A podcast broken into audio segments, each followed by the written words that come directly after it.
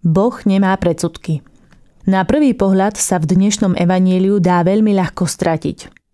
Aspoň mne sa to stalo. No našla som v ňom jednu myšlienku, ktorá všetkému dala zmysel. Keď sa začítam do textu svätého písma, prichádza mi na um, že silným motívom sa v ňom stávajú predsudky. Áno, to, čo máme všetci a pravdepodobne to, čo by sme všetci mať nechceli. Ako by mohol z Galilei prísť Mesiáš, veď už pomyslenie na to vzbudzuje pohoršenie.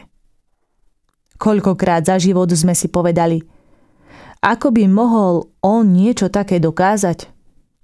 Koľkokrát sme sa už stretli s predsudkami voči nám? A potom príde niekto ako Nikodém. Možno nie niekto, ale skôr niečo. Nazvime to svedomie. Hlas srdca. Boh.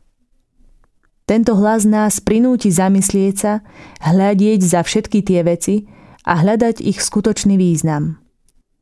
Aj v dnešnom evanieliu môžeme vidieť, že sa našli v zástupe silní ľudia, ktorí uverili v Mesiáša napriek tomu, že prichádzal z Galilei.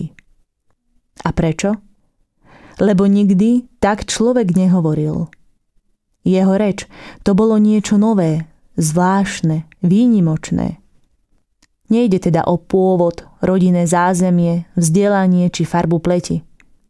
Ide o vnútro, o to, čo človek robí, čo hovorí a o to, aká sila vychádza z jeho srdca. Nikdy tak človek nehovoril, poukazuje aj na to, že Mesiáš mal silu ducha, silu od Boha, lebo nehovoril ako žiadny iný človek kedykoľvek v dejinách. Boh nás stvoril na svoj obraz – s predsudkami sa asi budeme stretávať vždy, no napriek tomu by sme sa ako kresťania mali usilovať, aby naše konanie, naše slová a skutky prinútili ostatných zamyslieť sa, aby z nás bolo cítiť niečo viac, aby z nás bolo cítiť Boha. Pane, často som slabý, mám predsudky a padám. No ty to vieš a vždy mi dávaš nádej na odpustenie – bez predsudkov ma za každým príjmaš. Prosím ťa, posilni moje snahy byť verným svetkom Tvojej lásky a vlej do mojich slov a činov svojho ducha, aby som dokázal svedčiť svojim životom o Tebe. Amen.